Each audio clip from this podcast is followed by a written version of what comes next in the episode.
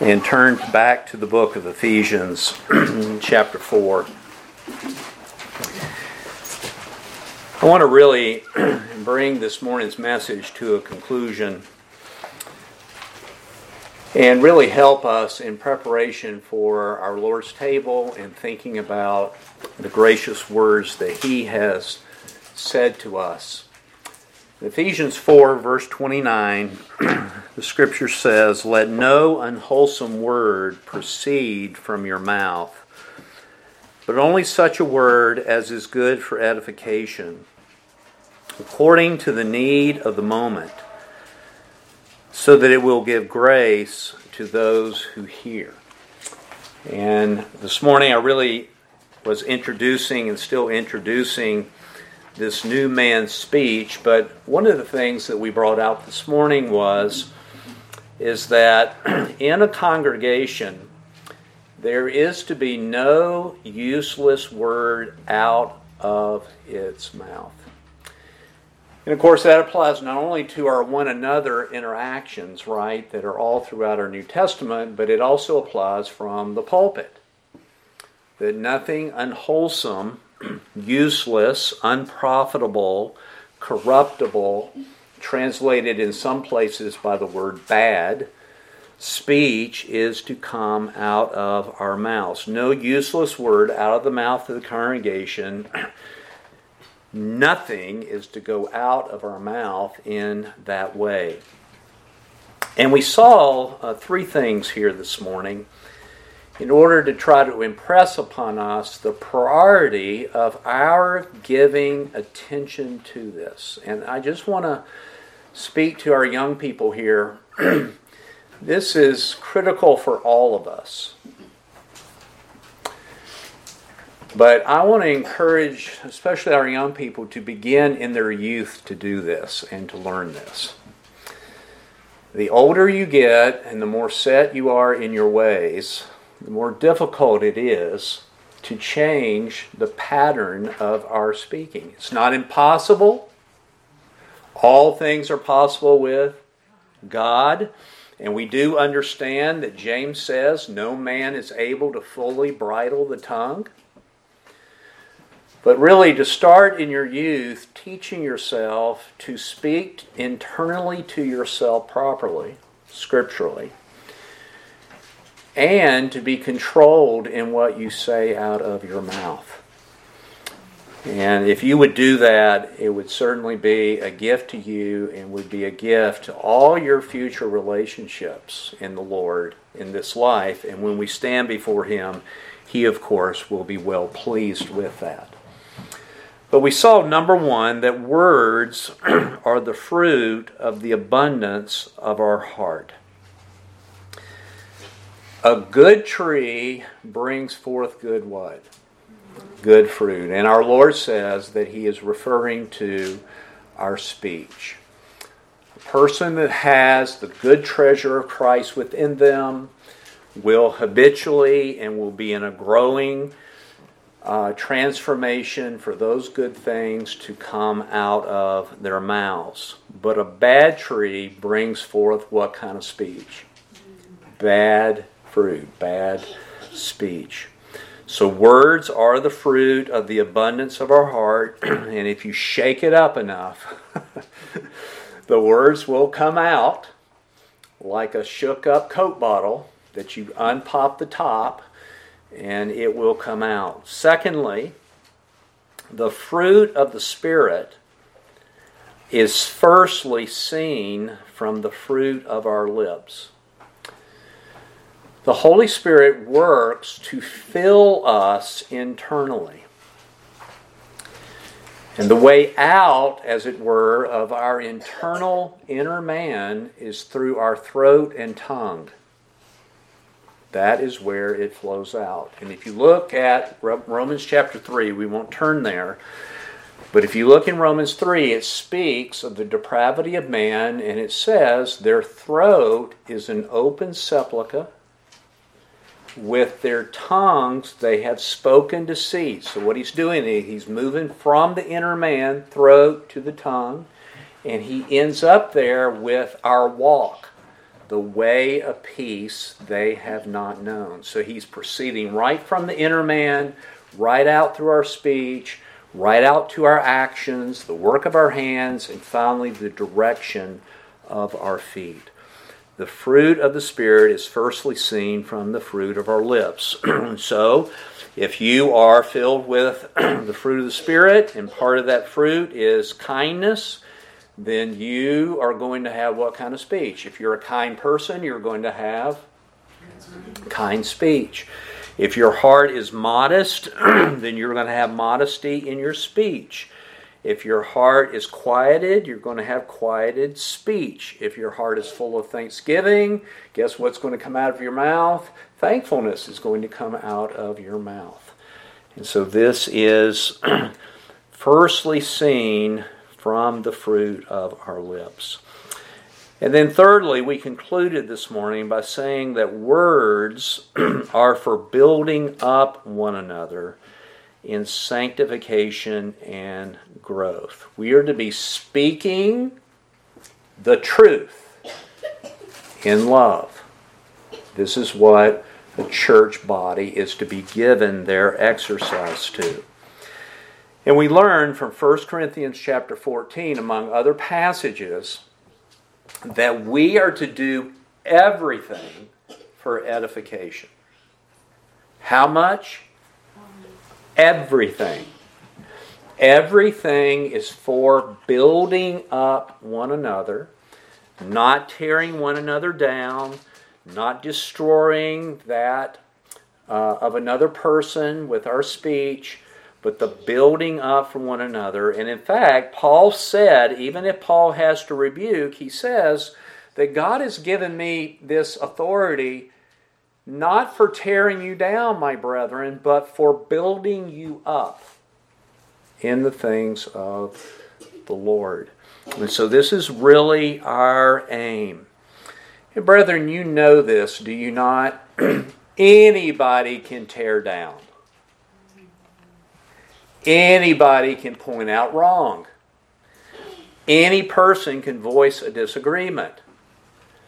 But building, that's more difficult. And we are to build up one another. Or as Ephesians 4 says, what does that mean? To grow up in Him in all things. We are to be assisting one another in doing that.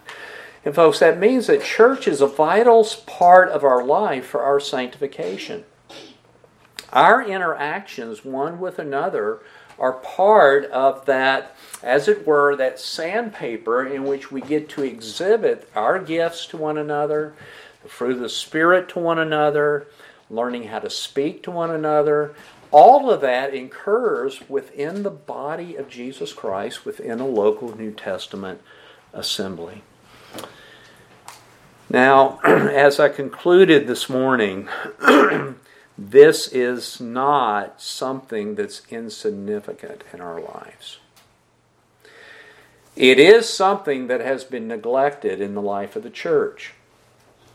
And it is something that has not been given priority within the life of a church. But this is perhaps the most significant thing. And we learned that we're going to give an account to our Lord for every unwholesome word that we say. And that can be verbally or it could be internally. Now, only God knows ultimately the workings inside our heart, right? But we speak to ourself in our heart and we listen to the thoughts that enter into our minds. We interact with those things. Because we're going to be justified or we're going to be condemned by our what? Words. Our words, our speech. And it is overwhelming to think that God has recorded everything that we've ever thought or said. And just the thought of that brings shame to my soul. And to think, oh Lord, if you would mark iniquity, who would stand? no man would stand before him. Now, I want to bring this morning's message to a conclusion by turning to the book of James.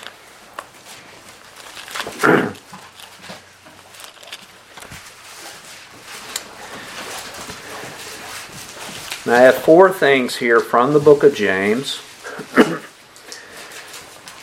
and if you recall, James, as the pastor of this assembly, this house church within Jerusalem, was really dealing with some significant problems within the congregation.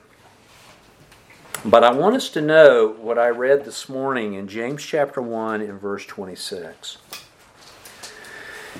If anyone thinks himself to be religious and yet does not bridle his tongue, but does what to their own heart? Deceives his own heart this man's religion is worthless. Worthless. And that teaches us several things. But one of the things it does teach us is, is that the Holy Spirit is interested in both teaching you how to speak, correcting how you speak and what you say, and conforming that part of your life into the image of Christ. And if we don't bridle our tongue, if we're just blurting out, saying like it is all the time, and that is our habitual pattern, there's no bridle on our tongue, then our profession of religion can be deceitful, can it? It's not doing any good for us if that occurs. Worthless habitual speech betrays a person's worthless religion. The second thing James can bring out to us is in James chapter 3. he says, Let not many of you become teachers, my brethren, knowing that as such we will incur a stricter judgment. Now, note verse 2. For we all stumble in many ways. If anyone does not stumble in what he what says, everybody see that. Now in context it's a teacher. The most godly teacher, he's going to stumble. They may not want to stumble, but we do, don't we? We all stumble in many ways. Now, if you don't stumble in what you say, he is a what kind of man? He's a perfect man. Now, that word perfect doesn't mean sinless. That word perfect means mature. And, folks, what that draws us to understand is this Sound speech in heart and tongue is a mark of maturity. Does everybody hear that? How would you judge a person's spiritual maturity? You would judge it by their words. By their words. How do they handle those words? And folks, you'll notice that it says he is a perfect man. And whenever I read that word there, it immediately makes me think of James chapter 1, verse 4, when it says, For the brethren to count it all joy when you encounter various trials, and let endurance have its perfect work, so that you may be what and complete? You may be perfect. Same Greek term. And, folks, one of the ways that we really struggle with our speech is when we're under trial. Would you agree with that?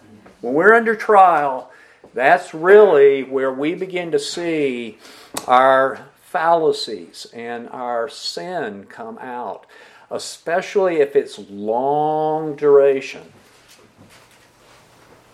It's so easy just to kind of blurt out our dissatisfactions. No, let that trial produce endurance.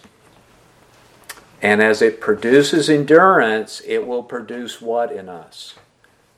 Maturity. Maturity in the things of the Lord.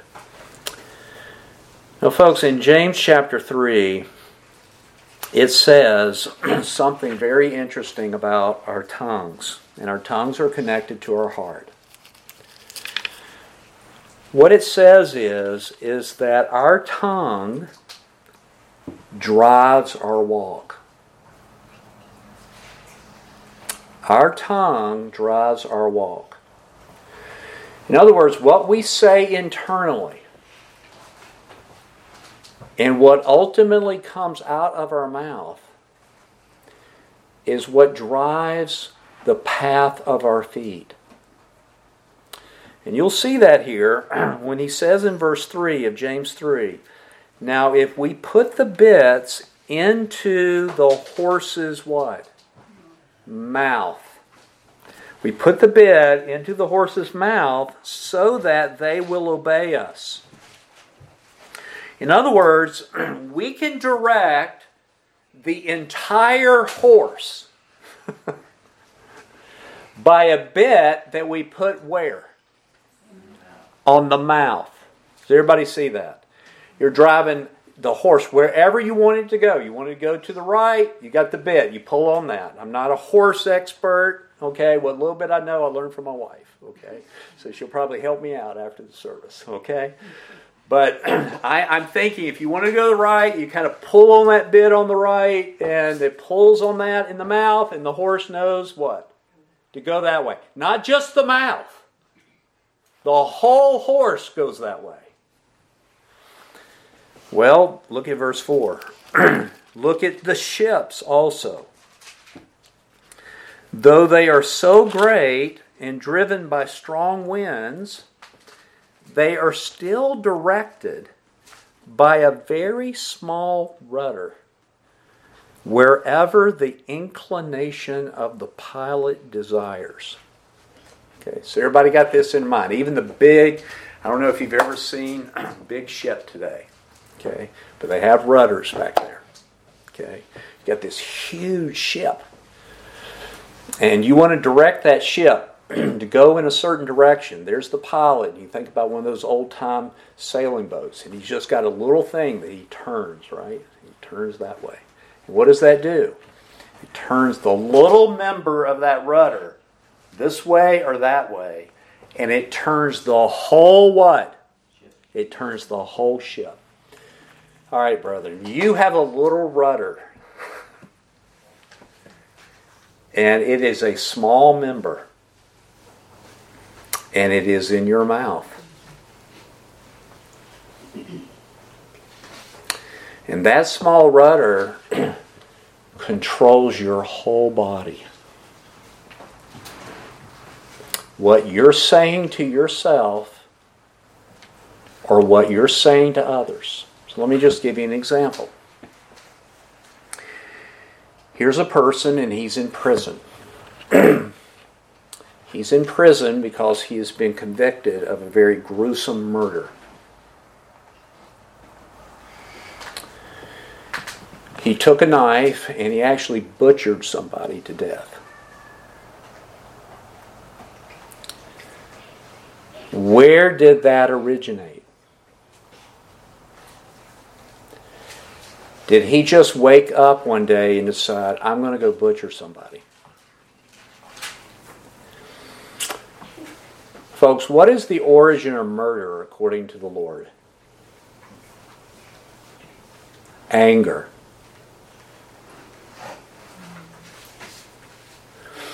Where does anger come from? It comes from the heart of a person. So here, here, here's a general pattern. What happens is that person's there, that person has done something. Whether they've done it right and it was right, or whether they did it wrongly, the person took an offense. and in their heart, in their mind, they registered the offense.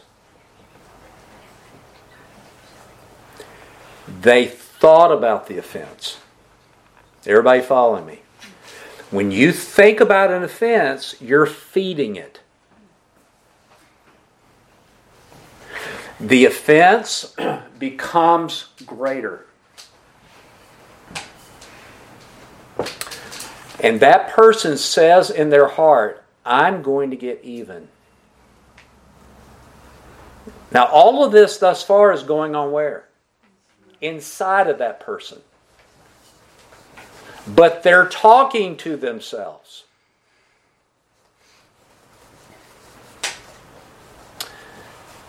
That getting even becomes more and more motivated within them to where they're laying on their bed and they decide, I'm going to kill them.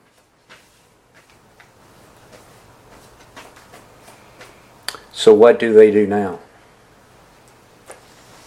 They start speaking to themselves on how they're going to do it. Everybody follow me thus far? It's all words that's being spoken internally. Now, that person may actually go to another person and tell them, this guy did that. And I'm going to get even. Now he's verbalizing it what? He's verbalizing the internal thought verbally. To the place where that hatred becomes so controlling that he would actually take up a knife and do the unimaginable thing of actually killing another human being. But, folks, where did it start? It started in the heart. Where was it fed? It was fed in the mind. Did it ever come out? Well, they talked about it. And, folks, that's one reason I'm sure, even though the world doesn't think this way, I'm sure that is one reason why medical professionals, if a patient ever says, I want to kill myself, they take it very seriously. Why? They're thinking about it. Right? They're thinking about it. And folks, this is, this is what we have to understand is that the things that we say to ourselves, now, your sinful nature will say you can control it. Yeah, anybody ever heard that? It's okay, you can control it. No, you can't. Because as you think on it and you feed it and you don't give it scriptural answers, it becomes controlling. This little member in our body can set your soul on fire. It can set your soul on fire. And here's the thing about our tongues it can set other people's kindling on fire. right? You can say something to someone, and our response is our response is always this way you take sides. Our first response in hearing anything is we decide they're right or they're not. And you can get someone else inflamed about what you're inflamed about.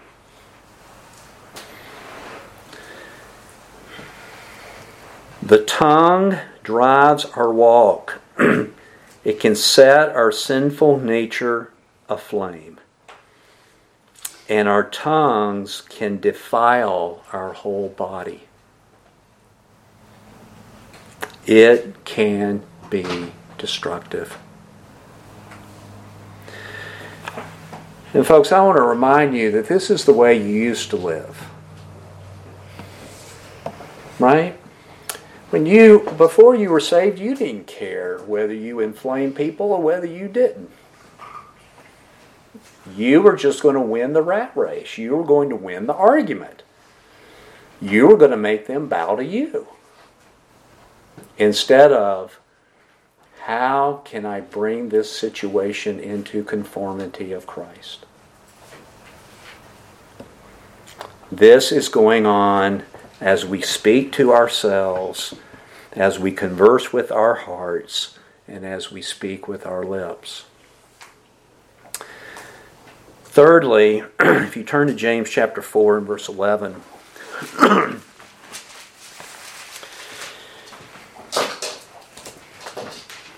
James is very emphatic about this.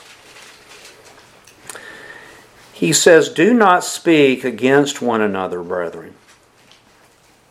He who speaks against a brother or judges his brother speaks against the law and judges the law. But if you judge the law, you're not a doer of the law, you're a judge of it. there is only one lawgiver and judge, the one who is able to save and to destroy. But who are you to judge your neighbor? What this is talking about is you passing sentence on another person. And if I was to ask, have you ever done that? We all would be nodding our heads yes. We are not to do that. We are not to judge our brother. We're not to be seeking to destroy that brother by our speech at all. And this is what was going on here in this church. If you look at the top of chapter 4, it says, What is the source of quarrels and conflicts among you? Is not the source your what? Your pleasures that wage war in your members.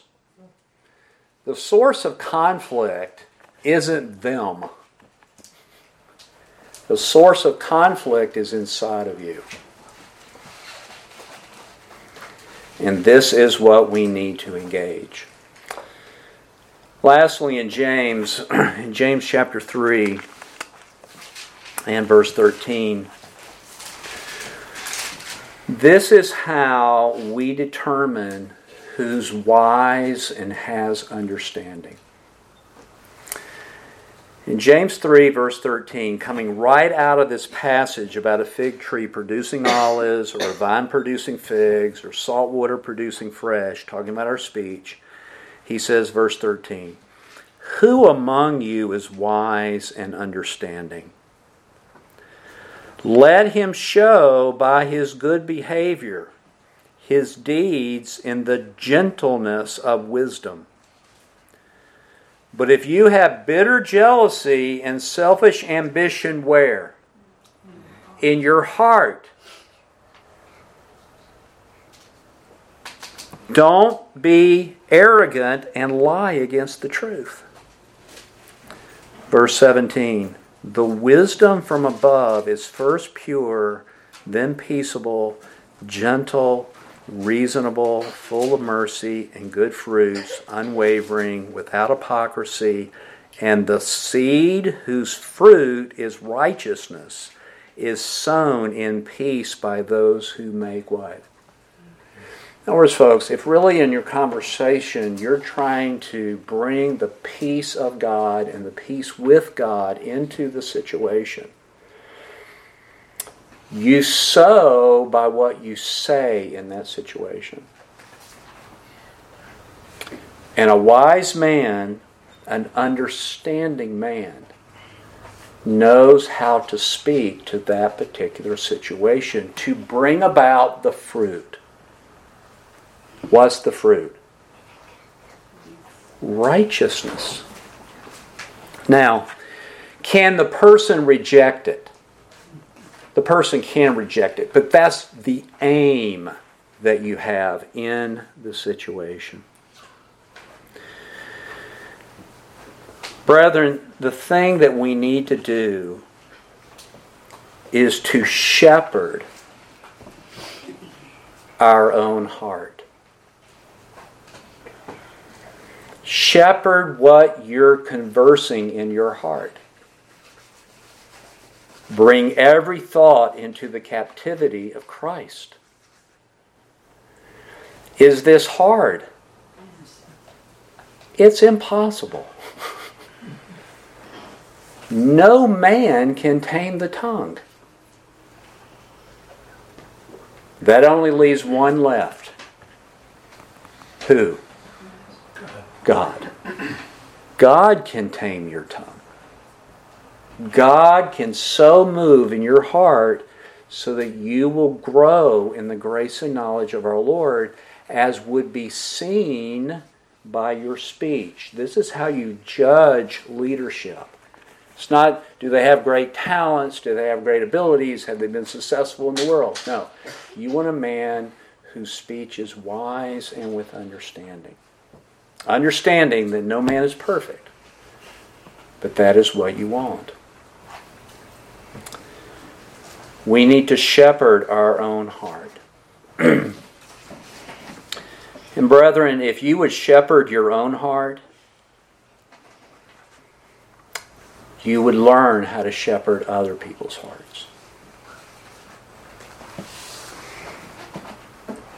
Did we hear that? There's a book out. I've read it. I love the title of it. Don't agree with everything in it called Shepherding a Child's Heart. Every parent knows that's what you're supposed to do, right, parents? But you learn how to do it by shepherding your own. shepherding our own.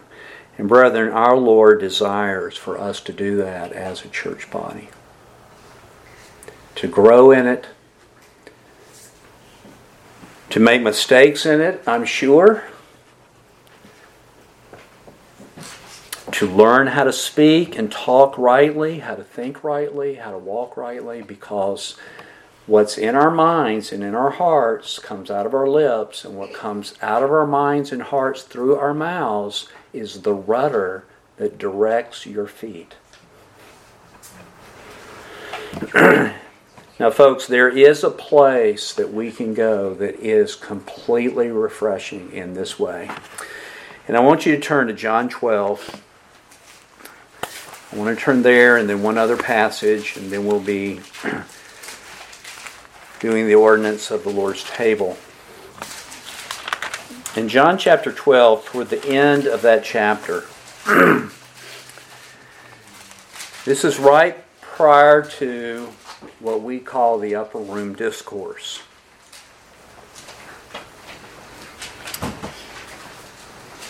And our Lord is speaking out publicly. In verse 44, he cries out, and says, He who believes in me does not believe in me, but in him who sent me. Verse 46 I have come as light into the world, so that everyone who believes in me will not remain in darkness. Verse 47 If anyone hears my sayings and does not keep them, He doesn't judge them. The sayings, the word that he says, will judge them. But I want you to notice the last two verses in this chapter. He says in verse 49 For I did not speak on my own initiative, but the Father himself who sent me has given me a commandment as to what to say and what to I can't I can't imagine always saying the Father's mind.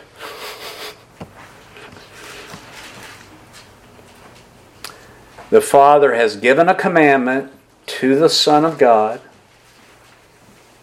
the man Jesus Christ, on what to say and what to speak.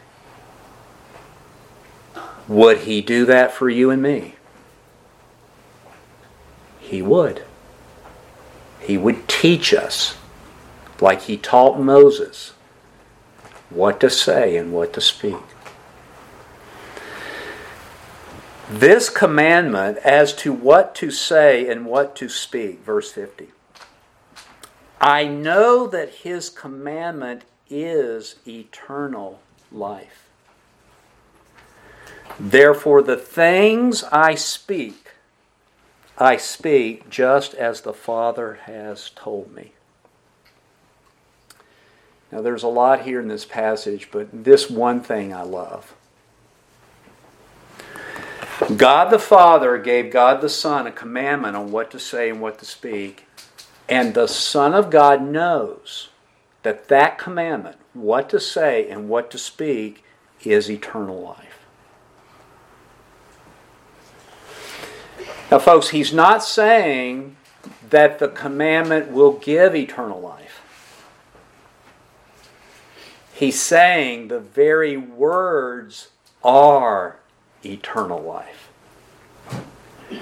And that's what I mean is that there is a place we can go and know that every word of our God is life to us. Everybody see that? It is life to us. Though we may not completely understand, though it may chafe against our spirit, the intent of God's Word is life eternal in the one who hears. That is the intent. It's not intended to hurt us. It's not intended to destroy us. It's intended to build us up either to salvation or build us up in sanctification. It is intended to do a work inside of us in conforming us into the image of His dear Son. And, folks, I am so thankful that there's a place in this fallen world that I can be assured that everything that that person says to me is life. Life to me for the glory of God. Brethren, 1 Corinthians 15 states that under the sun, we are life receivers. Adam was made a living soul. Adam's body was a life receiver. But then he says, but the second Adam, is a life giver. Under the sun, we receive life, right? But one day with Him, in the new heaven and the new earth, everything we do and everything we say and everything we think will be life giving for the glory of God. Now, I want you to turn to Psalm 19.